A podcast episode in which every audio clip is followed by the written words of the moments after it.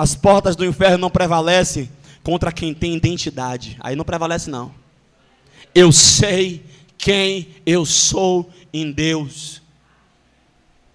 Quando, pastor, como é que eu sei quem eu sou em Deus? Quando você sabe quem Ele é.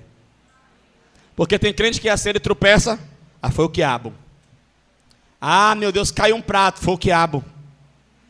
Ah, é um, aí todo crente tem mania de perseguição, vê se não é. Ah, é um levante, é uma fúria contra mim. Que é isso, irmão? É o quiabo.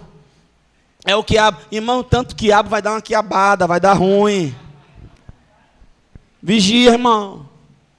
Você tem que saber quem você é em Deus. Jesus não iludiu ninguém, ele disse: No mundo tereis. É você que não vai ter? Aleluia. Quando você sabe quem você é em Deus, as portas do inferno prevalecem, não é porque, ela não, não é porque a porta do inferno vem contra você, é porque você vai até ela e ela não pode fazer nada.